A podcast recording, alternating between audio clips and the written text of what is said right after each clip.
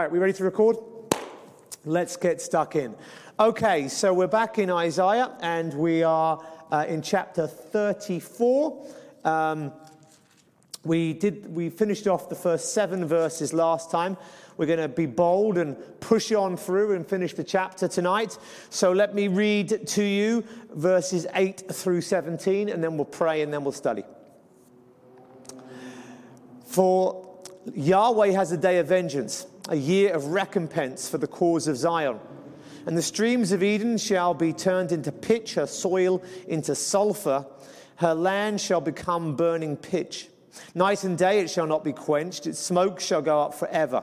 From generation to generation it shall lie waste, none shall pass through it forever and ever. But the hawk and the porcupine shall possess it, the owl and the raven shall dwell in it. He shall stretch the line of confusion over it and the plumb line of emptiness. Its nobles, there is no one to call it a kingdom, and all its princes shall be nothing. Thorns shall grow over its strongholds, and nettles and thistles in its fortress. It shall be the haunt of jackals and abode for ostriches. And wild animals shall meet with hyenas, and the wild goat shall cry to his fellow. Indeed, there the night bird settles and finds for herself a resting place. There the owl nests and lays and hatches and gathers her young in her shadow. Indeed, there the hawks are gathered, each one with her mate. Seek and read from the book of Yahweh. Not one of these shall be missing, not one shall be without her mate. For the mouth of the Lord has commanded, and his spirit has gathered them. He has cast the lot for them, his hand has portioned it out uh, to them with the line. They shall possess it forever, from generation to generation, they shall dwell in it. So, last time, in the first seven verses, um, oh, sorry, let's, let's pray quickly as we go in. Father, we pray that as we come now to the text tonight, you'll bless our time, bless our study. Help us to understand some of these difficult portions of Isaiah. And Lord, may we, um, as we come to your word, see ever more of you. And Lord, may you uh, be glorified as we come to know you. And may our desire to know you just grow stronger and stronger. Amen. Amen. Okay. Uh, so, the first seven verses, having dealt with the, um, the cleansing, the repair, the restoration, the redemption of Israel at the end of chapter 33, chapter 34 dealt with the judgment of the nations. If you were here last time, you'll recall that God is enraged against the nations, verse 2, and he's devoted them to destruction. Um, and there is again this parallel in verse 4 between uh, the hosts of heaven and the, the human rulers. And so we see the demonic human rulership of the nations being judged. And then what we have as we come to verse 5 is we have the description of just sheer bloodiness. There specific judgment upon Edom because it is going to happen in the place of Bozrah. And we have here a land that is soaking up blood. And we ended up last time in Isaiah 63 briefly, looking ahead to the second coming of Christ when he comes and destroys his enemies at Bozrah in Edom. And that's where the second coming will be. The destruction of the armies of the nations is really what we've seen so far in this chapter. Okay? So now you're in verse 8. Now we need to kind of look at this. The details will be quite important. So if you have the text, that will be helpful. Um, for Yahweh has a day of vengeance, a day of recompense for the cause of Zion.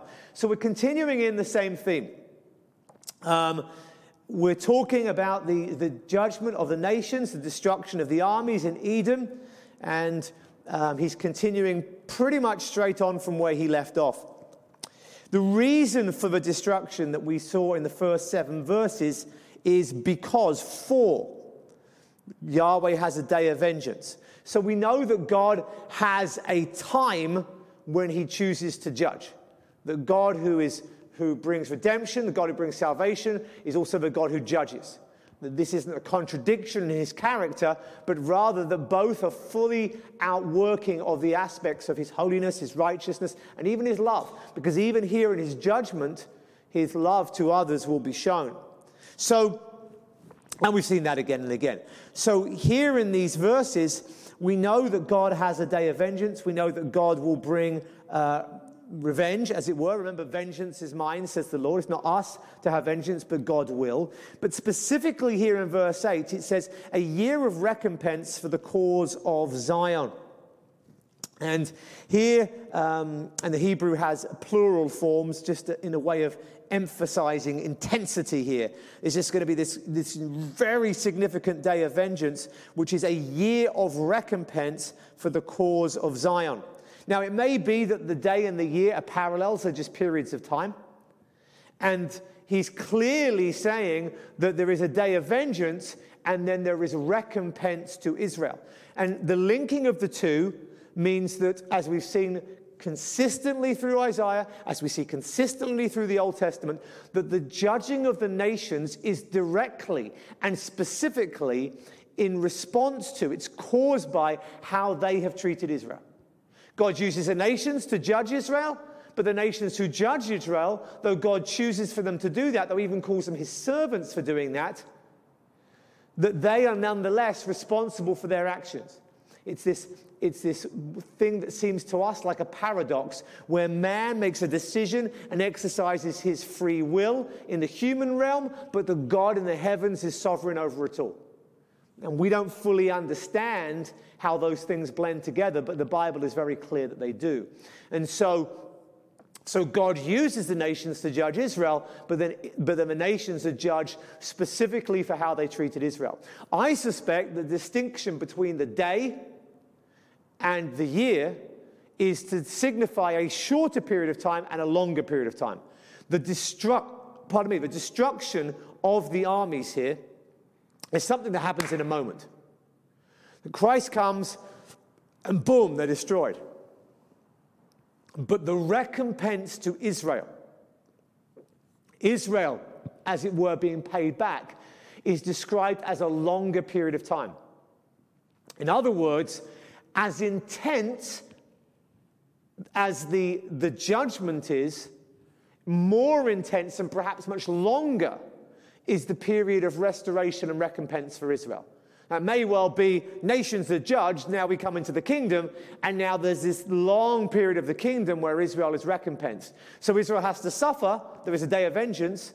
I can't believe that the day of vengeance here is only referring to the day when the, when the Antichrist and his armies are destroyed as spoken of in, in, the immediate context. We've seen Isaiah use the term the day of the Lord, the day of the Lord, the day of the Lord, on that day, on that day, on that day, just again and again and again. And consistently, that day has been a day of vengeance. So I think what he's saying is there is a period of time when God will pour out his wrath on the earth, seven years. And um, when that period of time has come to an end, there will be a much longer period of time where there is recompense to Israel, and that will be the thousand year millennial kingdom. That's my best way of, of trying to understand the specifics there. But when we come to the details here in verse 9 and following, what we're going to see is we're going to see Edom becoming a burning wasteland. Now, boy, I don't know how many of you have been here from early on, but if you were here, I think some of you were, if you were here for Isaiah 13, with the beginning of the oracles and the judgment of Babylon, we saw exactly the same thing there. That Babylon will ultimately be destroyed, and when it is destroyed, it will then subsequently become a burning wasteland forever. And it will become a place of judgment. And we saw at that time in chapter 13, we should perhaps even turn back there just briefly. Isaiah 13, going back uh, verse 20 and 22, um, we see the burning wasteland uh, elsewhere. But look at verse 20 and 21. It will never be inhabited or lived in for all generations. No Arab will pitch his tent there. No shepherds will make their flocks lie down there. So it's just a wilderness. There's nothing there. Burning wasteland. Uh, I can't remember the, the, verse where the burning is, but it's, it comes a little later, I think. But, um, but wild animals will lie down there, and their houses will be full of howling creatures. There ostriches will dwell, and there wild goats will dance. Hyenas will cry in its towers, and jackals in the pleasant places, uh, pleasant palaces, rather. Its time is close at hand, and its days will not be prolonged. In other words, there is a judgment coming to Babylon that will leave it a burning wasteland, but in this passage specifically, people will not be able to live there. But these wild animals will. And one of the animals listed there was wild goat, which is a term that is used, and I remember teaching you this at the time, but I will reference it again now. And you don't need to turn to these passages, I'm just going to reference them for you. Um, in Leviticus 17 7, so they shall no more sacrifice their sacrifices to goat demons after whom they whore. So the Israelites were making sacrifices, offerings, not to Yahweh, but to false gods. Isaiah's point, uh, sorry, Moses' point in Leviticus is that in sacrificing to other gods, they're sacrificing to demons. Goat demons. Demons taking the form of a goat. There are some elements of modern horror stories the horror movies that uh, have elements of truth from the Bible. That the goat is associated in multiple places with um, the goat form is often associated with demons. Um, then another time, and again, no need to turn there, I'm just going to read it to you.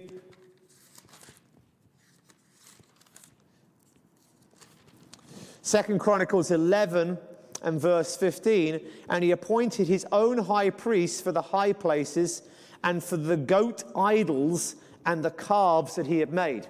So he has made, this is false worship going on here that is being done um, by Jeroboam, the bad king.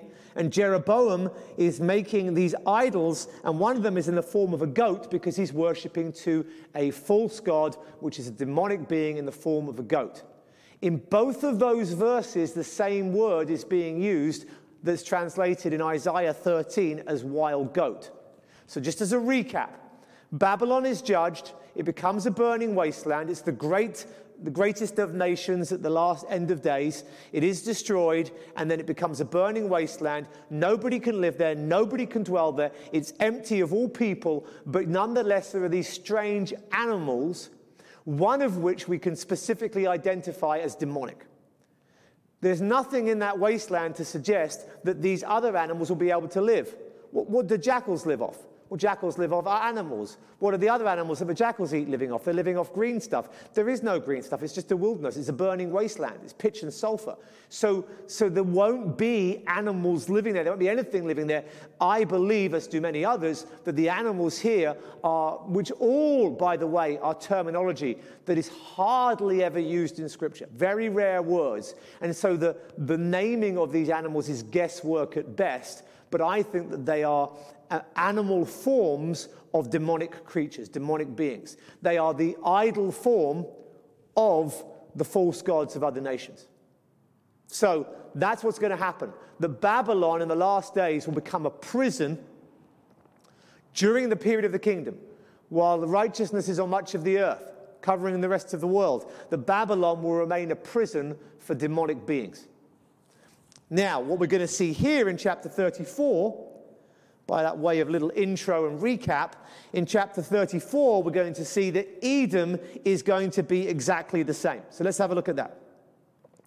Um, Isaiah 34, verse 9. And the streams of Edom shall be turned into pitch, her soil into sulfur, and the land shall become burning pitch. Not pitch as in the sense of a pitch that you play uh, sports games on, a sports field, but pitch as in that that substance, that tar like substance that you can set alight and will burn. And it is going to be a place of perpetual burning, um, and the land will become a burning pitch. a burning pitch. Uh, and so, night and day it shall not be quenched, its smoke shall go up forever. Think it actually, just remembering now, I think it may be Isaiah 18 that we saw about, um, uh, maybe not.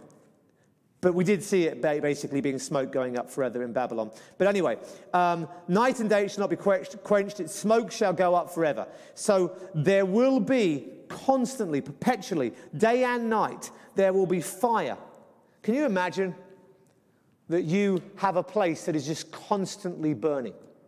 A fire in the distance that just burns and burns and burns. And you could look from Israel across.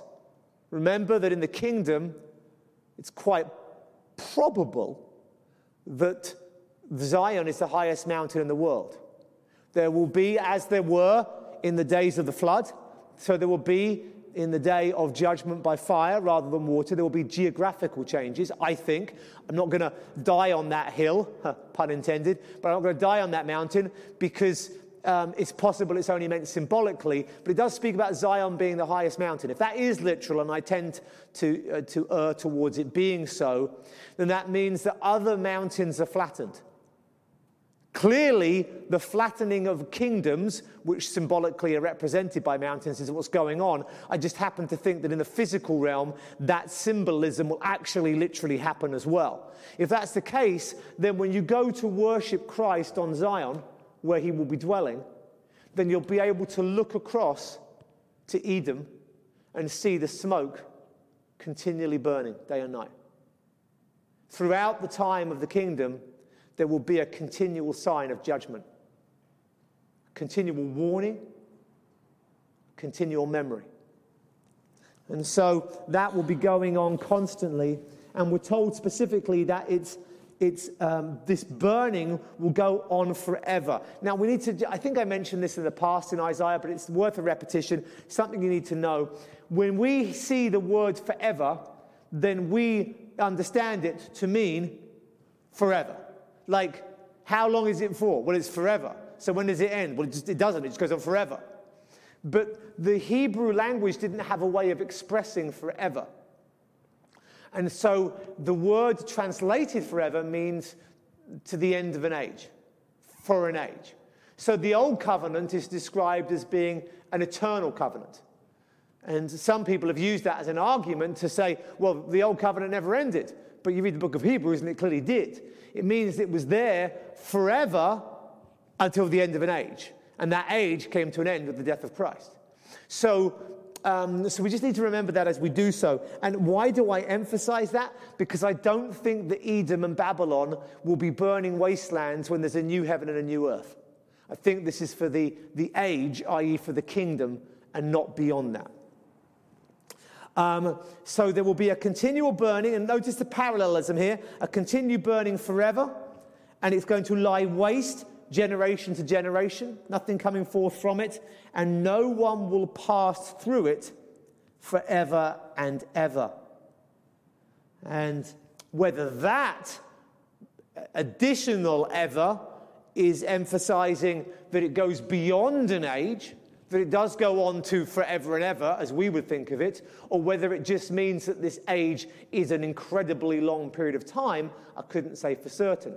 Is it possible that in the new heaven and the new earth, that this, though it may not be a wasteland anymore, though it not may be burning anymore, though it not may, may not be a prison for demons anymore, is it possible that nobody goes through it and there's no passing through of that particular place as something forever and ever? I suspect not. I suspect not, because I see the whole earth being covered with the glory of God. I see creation going back to its original state, and I see and its original intent, more to the point, the identifying of the whole world, and I just don't see that there's a place for that.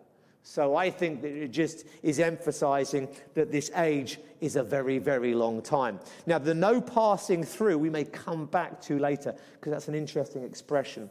But when we come to verse 11, it says, but. So there's a contrast here. No person is going to pass through it. It's going to be a place where no one's going to live, no one's going to pass through, even. If you can't pass through it, then you can't live there. So it's kind of going to the next degree. No one's going to dwell there, but no one's going to even pass through. But in verse 11, there will be something that will be there. But the hawk and the porcupine shall possess it, the owl and the raven shall dwell in it. He shall stretch the line of confusion over it and the plumb line of emptiness. And so we have part one of two parts here. Even um, some of you may, have spot, may, may be able to reading through this spot an inclusio. We have animals, we have a middle bit, and then we have animals again. So there is, there is a little structure here. With these early animals, we have hawk, we have a porcupine, we have an owl, and we have a raven. Owls constantly come up, various types of owls, because when you, when you have a bird like creature and nobody knows what it is, people tend to go for various owls. I think we saw that in uh, chapter 13. Um, should probably have a finger in there as well. Hold on a second. Um, um, no, no, no, uh, no, no hawks there and no owls there. But we don't know for sure these animals. Um, my version ESV says hawk. Um, other versions say screech owl to distinguish it from any other owl. And some versions say pelican. Now, if you don't know whether it's an owl or a hawk or a pelican, I think we can safely say that people aren't very sure what this is. So we can't be definitive. Um, in other words, it is presumably some bird like figure that represented uh, a, a demonic being, a demonic god. The owl and the raven, equally the same. Oh, the porcupine I skimmed over. Some versions think the porcupine is a hedgehog. Something with spikes. Let's leave it at that, shall we? Something with spikes. Again, just something that was, that was created, that was made to give an image to the God that was being worshipped, I think. And then the owl is a bird of desolate places, literally, and the raven is a bird of desolate walls. And so they may simply be symbolic of the place that they're in as much as the creatures that they are. So we have our first reference to animals there. Again, we, I would immediately presume them to be demonic even on that alone, but it becomes very clear when we come back to them in verses 13 and 14. Um, and then it says this He shall stretch the line of confusion over it and the plumb line of emptiness. So, here in the middle of this section of the animals, we have, um, we have a, a few things that are said. Firstly, there is a line of confusion and a plumb line of emptiness. Now, the line and the plumb line are demarcations that will be used in building. The point here is, though, that the, the, the outworking of this is confusion and emptiness, that there has been particular planning to do this. In other words, God has said, here are the borders, Here's how it's going to be. Here's what's going to happen. Here's what the land's going to do. Here's, you know, this is planned. This isn't a haphazard. This is God's very careful planning. Okay? The other thing that is fascinating to notice is this that the two words, confusion and emptiness, are the same two Hebrew words that are used in Genesis 1 and verse 2 when it talks about the world after God creates it and says it is without form and void. Confusion and emptiness, without form and void. So, what's he saying here? Well, he's clearly making an allusion to Genesis 1 2, clearly.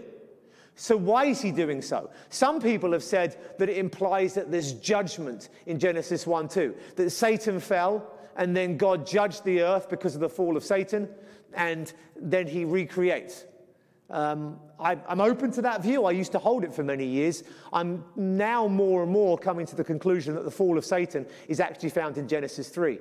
But the argument against that is A, it's subtlety, and, B, you can't take the meaning of words retrospectively and read them back in. These terms here are used in a sense of judgment, but doesn't mean that they were in Genesis 1 2, which is the argument that's used. Now, I think what's going on here is this. I think that what he's saying is this looks terrible, it looks permanent, but this is how the world was, and God was able to bring life out of it. In other words, God is, is wrapping up the old world, ready to complete a new creation of a new heaven and a new earth.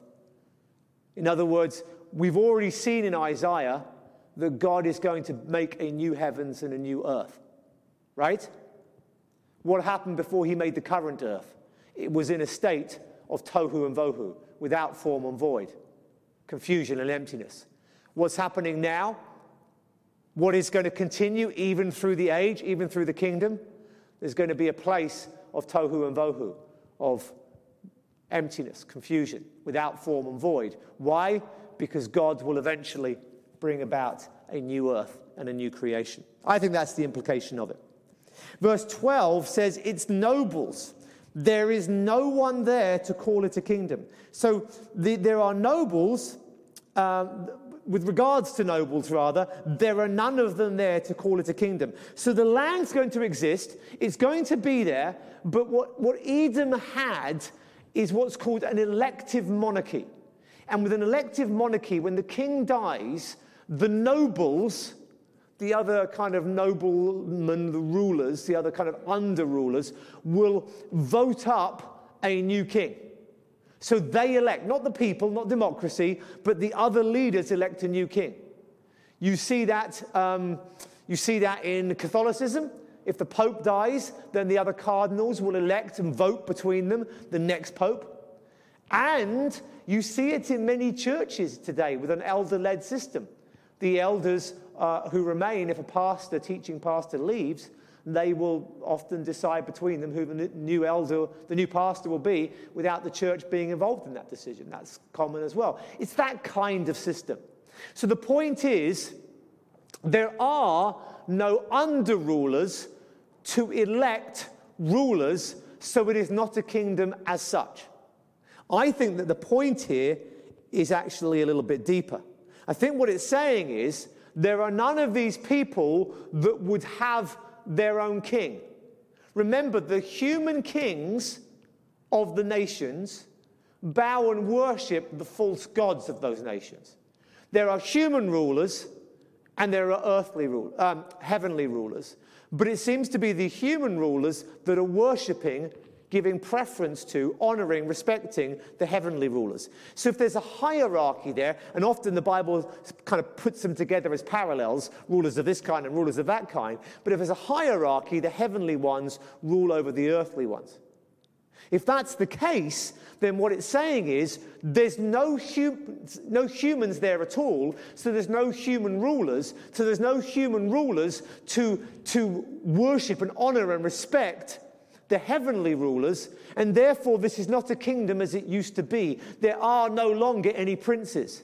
Who were, remember, princes are just a term for rulers. The term princes has been used to refer to the heavenly rulers. So the heavenly rulers are there. But yet they're not heavenly rulers anymore. Why? Because they've got nothing to rule over. There's no nobles. So, therefore, those who were the ones overseeing the kingdom are within the land, but the land is no longer a kingdom because they don't have a hierarchy anymore. They have nothing to rule over. So, it's a very poetic and clever way of saying they're still there, but they don't have a kingdom anymore. They're in the kingdom, but they don't have a kingdom. That's, I think, what is going on there. All its princes shall be nothing. The princes are there, but they are nothing. They're of no value. They are prisoners in the burning wasteland. Then it says this Thorns shall grow over its strongholds, and nettles and thistles in its fortresses. Its, um, its former places, its the places that will, will rule it, the, the, you know, the, the castles. Some will talk of this as being palaces, um, hence the places where people who ruled lived, that those will now just grow over. There's going to be no one and none there. And I think if you want to see a chiastic structure, and I, and I, and I do, then you've got the animals in verse, first part of verse 11, and animals kicking in again in verse 14. Then you have this state of emptiness, pre creation and confusion that exists at the end of verse 11 and we see something similar in the beginning in verse uh, beginning of verse 13 when we just have this place of, of confusion of emptiness of wilderness just with the thorns and the thistles which are used in that kind of terminology elsewhere in isaiah being over the places there. And that leaves in the middle there this, this verse we've just done that the separation of the heavenly rulers from their earthly kings. And that, I think, then is making that the highlight of the section. That's the emphasis, which is why I took a bit of time upon it. So then we come now to the end of verse 13, and we're back to the, the other side of the animal sandwich, as it were. Um, it shall be a haunt for jackals and an abode for ostriches. If I, you can stay there, but if I go back to, to verses, um, to Isaiah 13 and verses 20 through 22, we again see jackals there and we again see ostriches there. We see the same two Hebrew words used, and they are fairly consistently translated, um, though, of course, again, we don't know exactly what they are. But they will be there. It will be their haunt and their abode, their dwelling place. Wild animals, and that is a general term, uh, a more general term, which again is used in Isaiah 13, shall meet with hyenas. Hyenas, again, that Hebrew word is used in, um, that will be used, that was used rather in Isaiah 13. In Isaiah 13, 21, it actually says, But wild animals will lie down there, and their houses will be full of howling creatures.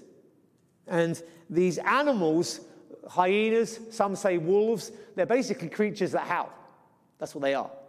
So, for some reason, these two particular creatures, the, the wild animals and the howling creatures, are linked together. Again, it's possible that maybe there are some strange animals that live there with the demons that parallel them, but I suspect that there is, for some reason that is beyond me, my understanding completely, the pairing together of wild animals, whatever they refer to, whether specific or general, and the howling creatures or hyenas. But they are paired together in both passages.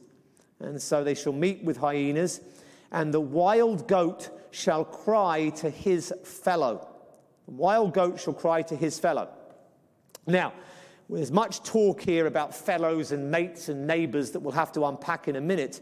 But the wild goat is the, uh, the, the Hebrew word that was used in Leviticus 17 and 2 Chronicles 11 that speaks specifically of a demon goat, a false god taking goat form or worshipped at least in goat form that is a specific demonic being and that demon shall cry to his fellow. So we have the pairing of wild animals and hyenas, and now we have the pairing of the wild goat with his fellow. Now we'll come back to this, this concept of fellows and mates and what have you. But it's interesting that immediately following it says, Indeed, there the night bird settles and finds for herself a resting place. So there's a word here, fellow, which is often translated mate in the sense of an animal's mate, not their, their buddy, nudge, nudge, but they're the one that they mate with. Um, and uh, but it can also just simply mean a female neighbor. It's a rare word, but it's used and it can mean a female neighbor. So notice that the wild goat, this wild goat demon, shall cry to his fellow. He's, he's, a, he's masculine. And then when it says the fellow, it says indeed. And that's very interesting, that indeed. There the night bird settles. And the indeed suggests to me that the night bird, which is described here in the female terms, is the fellow, the female neighbor, of the wild goat. So the wild animals are paired with the howling creatures, hyenas, wolves, whatever. And the wild goat is paired with this night bird. Now, we don't need to think of them as mates in the sense of mating and offspring, but for some reason they're connected and they're paired together.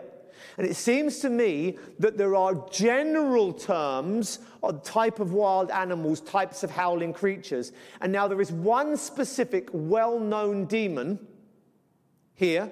And this well known demon has a female neighbor, partner, whatever, that it is associated with, that is here rendered nightbird. In my footnote, it says, quite amusingly, identity uncertain.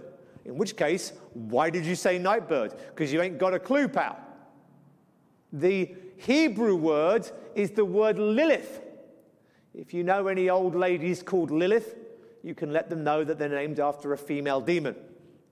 Um, in, all, in all seriousness, you can. Um, and this Lilith is a thing, and you know what the rabbis are like? When the rabbis have a word and there's something that's unclear, they love to make it clear. Truth, reason, you know, context, that's not relevant to them. They just got to give you answers. Doesn't matter if the answers are true or not, they're just going to give you answers. So the, the rabbis in um, Talmudic and Kabbalistic Judaism had a whole theology around this Lilith. She was a female demon, specifically a night demon. She was a night demon who wandered through desert places. Um, she became latterly associated with Adam. They had a weird mythology where she's the first wife of Adam. Um, and now, having been cast aside, she roams around, especially at night, in these wilderness places, and she seeks to harm children, especially newborns who had just been born, and uh, also men who are alone at night. It's it's like describing the plot of kind of half the 70s horror movies that exist out there. But this is where this stuff comes from. The, the rabbis like their ghost stories. So we have a female demon that is associated with a goat demon, and the idea is that they're paired off. Now, I said earlier that it was interesting that we were told that in Edom, this place of judgment and a prison for these demonic creatures, it says no one will pass through. And in Matthew 12, verse 43, we're told that when an evil spirit, or more literally there, an unclean spirit is cast out of someone, that it wanders around and it passes through waterless places seeking rest. Again, it's kind of just piqued my interest, kind of passing through waterless places, wildernesses. We have a, a wilderness here with nobody passing through. Maybe there's a parallel there, that they have a degree of freedom right now, but in the last days they will be confined and there will be no more passing through. But um, certainly it's an interesting thing, this, this Lilith. Um, Lilith is, to my mind, um, I think the one thing that the rabbis did get right is they saw this female demon as being significant, which is why they built a mythology around it. Because if the, if the male goat demon is significant and he's being paired off with this, this female night demon, then their combination is significant. I think that what Isaiah is doing, if I might be so bold as to tentatively throw out a few ideas, I think what Isaiah is doing is he's having, having used the chiastic structure to give us a focus on the, the human leaders are gone, and now you just have demonic leaders in verse 12, that what he's doing now is essentially giving you a king and queen of the demonic non kingdom. I think that's essentially what's going on here. But, you know, I might be completely wrong. But that will be a resting place, and they will rest together. They will be associated together. And then the list goes on. We have owls nesting and laying and hatching and gathering her young in her shadows. Some people think the young should be eggs rather than young. And uh, some people think that the owl is actually a snake. So, again, it just goes to show that no one really knows. And again, we have hawks referenced here. It's a different word to the previous hawks. Some people think it's kites, another type of raptor. Some think it is vultures. But again, it really doesn't matter so much. What does matter is that they're going to be gathering over little ones. I don't think that this is the reproduction um, I think that is imagery that is being used. Notice the hawks are gathered, each one with her mate. That's with her female fellow. It's almost as if someone of significance is paired off with someone else. And it, it's almost like the. Um, I, I read this almost as being like the, the cell block plan. You know, if you were ever a kid and you went to camp and you're sleeping in dormitories, then you have your beds assigned, you know? So and so's in, in dormitory one, and these are the beds and what have you. You know, it's kind of a bit like that. That you guys are going to be in this place to part together, and you're going to be in that place together. And I think that that harmonizes fairly well with the context because in, in, in, a, in a, a couple of places here, you know, one that we've had and one that's going to be repeated in verse 17, there is this emphasis that God is planning this precisely. And so, is it animals reproducing? No, I think it's one with, with who've had, maybe had a higher authority in the demonic realm having to say and with some who have lower authority. It's a king and a queen being paired off. It's different types of demons being paired off. But what it's saying is this that this isn't just them being thrown haphazard, haphazardly, that they are being told not just where to be in the burning wasteland, but they're specifically being apportioned parts of it. Now, there's one more reason for me to think that, and we'll come to that at the very end. So, all of this really comes to a conclusion then with verse 16, with the command following the end of this section um, seek and read from the book of Yahweh. Yahweh has a book here, whether that's a literal book or simply the prophetic word that Isaiah is spoken and that he's, he knows is going to be written, is really beside the point. The point is that there is to be seeking that is done over God's words. The word seek means to kind of lean over a book, to search, to read intently. And so there, there will be a reading of God, a close attention to what God is saying, kind of like we do here on Sunday nights, paying close attention to what God says. Um, he says, Not one of these shall be missing, and none shall be without her mate. That's repetition of mate, which is again female neighbor. So they're going to be portioned off. They're going to be portioned off, and God is planning this meticulously. Why would you do that, Lord? Why would you apportion specific demons to other demons within the area? He says, For the mouth of Yahweh has commanded, and his spirit has gathered them. He has cast the lot for them, his hand has portioned it out to them with the line. They shall possess it forever. From generation to generation, they shall dwell in it. Now, with here the lot and the line, again, we have more references to a very specific plan. Specific planning, and God, like I said, there's one more example of how God is doing this very precisely. And so God is, is commanding it, the Spirit is bringing it about, He's gathering them together. There's a lot for them. There you are, each having its own section. They have it as a possession and they will dwell there from generation to generation. Now, this is fascinating to me. Some commentators, even some very good ones, even some of my favorite ones, understand this last verse, and maybe verse and a half, to be a reference to Israel. Now, you can see why in one sense. Look at the terminology here. He portions out lots so he casts the lot and portions them out. That's what we've seen with Israel the casting of lots, the apportioning of land with regards to the tribes of Israel. We see them possessing it forever. From generation to generation, they dwell in it. Gosh, if you looked at verse 17, part B, the second half, it just said, They shall possess it forever. From generation to generation, they shall dwell in it. And I just plucked it out of context and said to you, Isaiah, what's he referring to? We'd all go, Israel. In other words, all of this is imagery that is spoken of Israel. The Lord commanding and gathering them together, them having the land apportioned to them, and then possessing in it and dwelling forever and ever. No wonder that some commentators think that this is Israel. I totally get it, but they're totally wrong.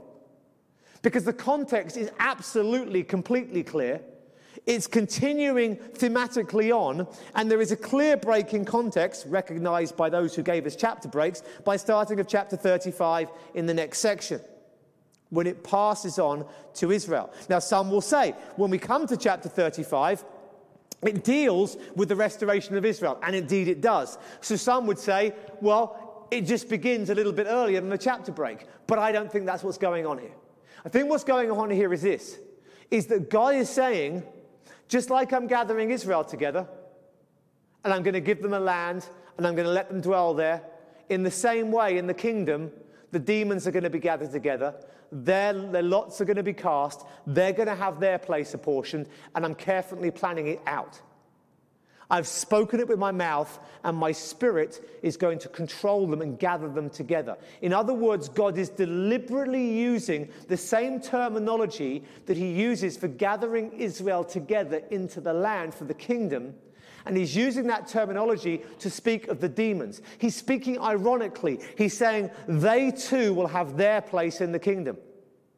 Notice that we just a chapter or two ago saw the word princes used in verse 12, central theme in this thing where the chiastic structure points to, key verse. We saw that used earlier on uh, in chapter 32 in the context of this whole flow with the king reigning in righteousness and princes ruling in justice. In other words, we saw the word princes being used for God establishing the rule within the kingdom. There's one king, Jesus Christ and there are the princes who rule underneath him within the kingdom, right? God does it all. And there, for them, they're going to have a kingdom, but it's not a kingdom because there's no one to rule over. They are going to be apportioned off, like in the kingdom. These princes will be there like the princes of the kingdom, and they will have their land apportioned like those in the kingdom. Can you see all the parallels that are being created? In other words, within the kingdom of God, there is a place of judgment for the, for the time of the kingdom, for the thousand year reign, there will be a place of judgment. And God has as carefully planned that as He has planned the place of Israel in the kingdom as well. When God determines what will happen in the land of Israel for the kingdom, what will happen in the land, what the Jews will do, then God makes determination and decides what will happen to the land. In the same way, he sovereignly made determination over what's going to happen in Edom and what's going to happen in Babylon. God is sovereign over the demons as much as he's sovereign over Israel. And God is going to redeem Israel, but there will be no redemption for the demonic beings that rule this world. And that very naturally and smoothly, having used Israel like terminology to speak of his careful planning for the demonic realm in the kingdom.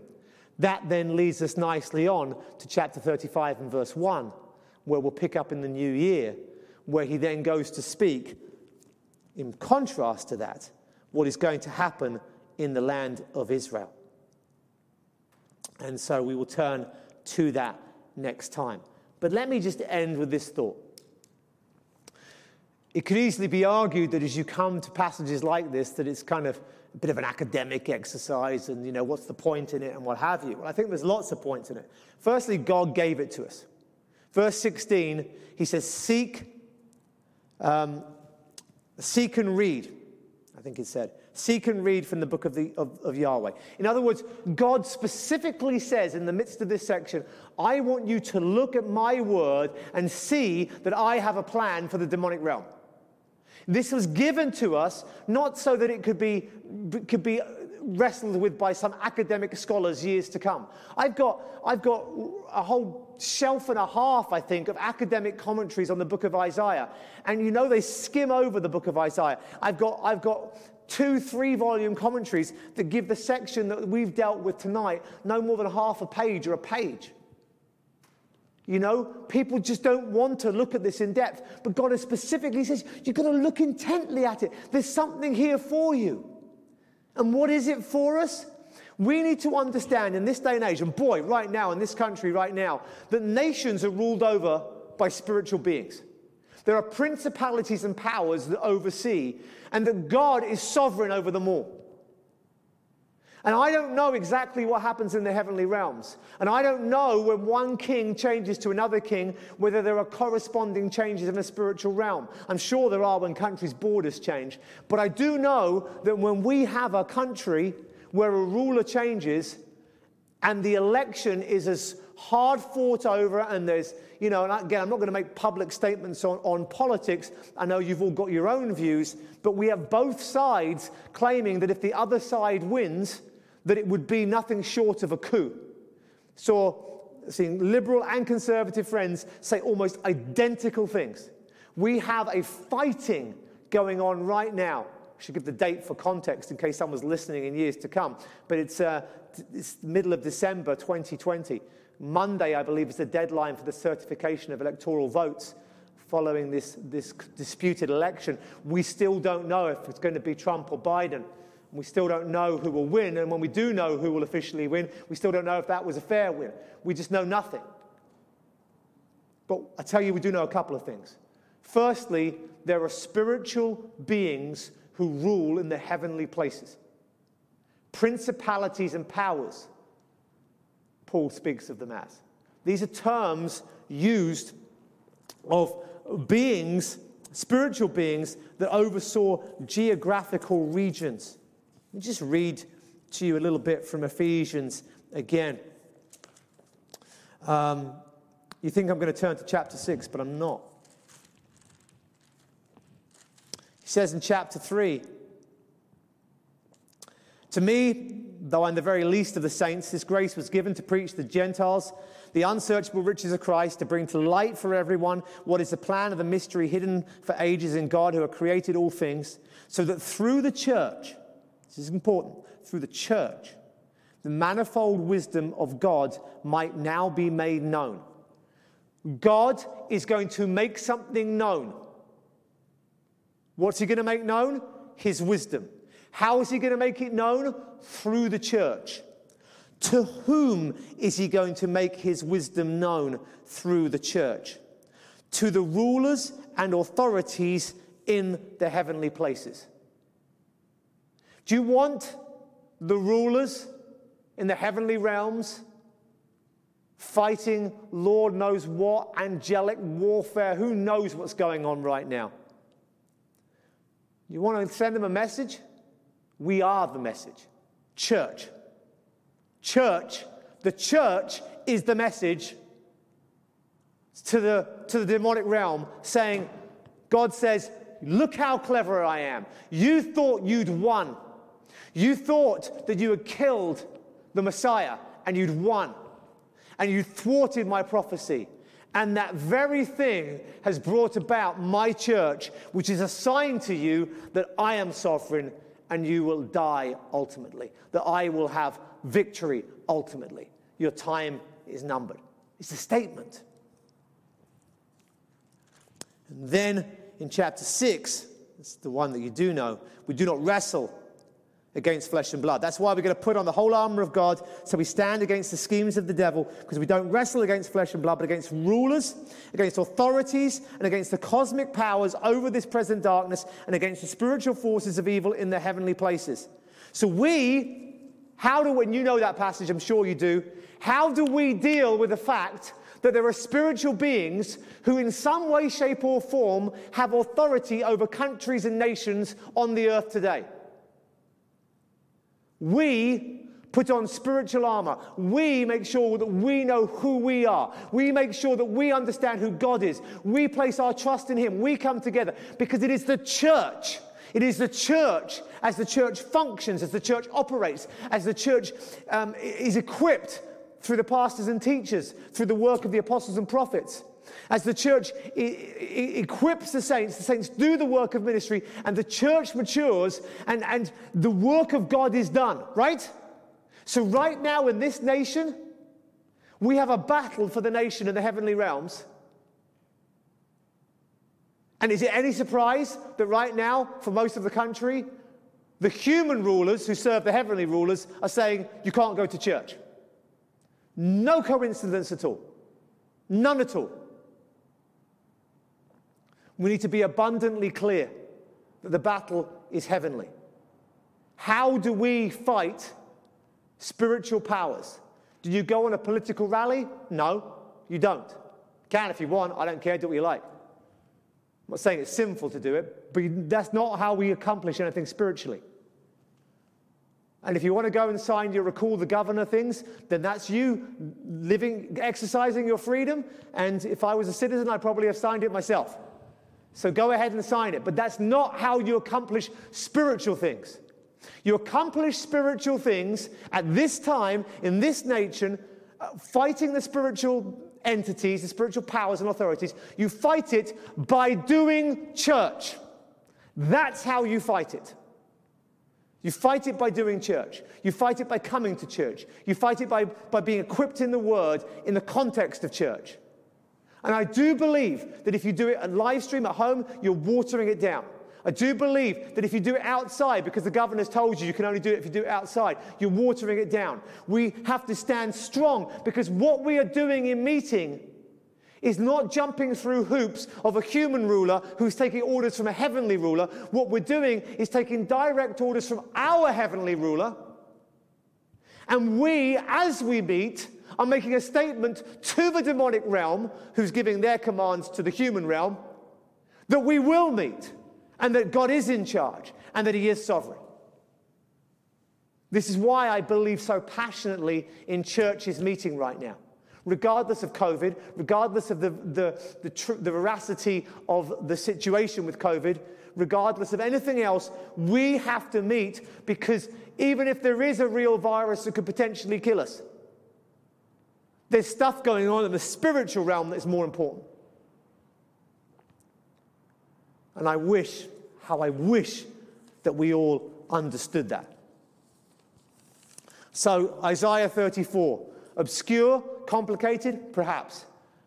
Necess- necessary? Absolutely. Because to us right now, in this day and this time, it's a reminder that whoever wins this battle, whatever happens in the spiritual realms, whoever becomes president, whatever effect it has on this country, whatever effect it has longer term on the Constitution, all of these are short term things that we sometimes care more about than we should because the long term picture is that God will win the war. He has a place allotted to them, and that is where they shall dwell forever and ever. Let's pray. Father, we thank you for your word. We thank you for your rich goodness to us.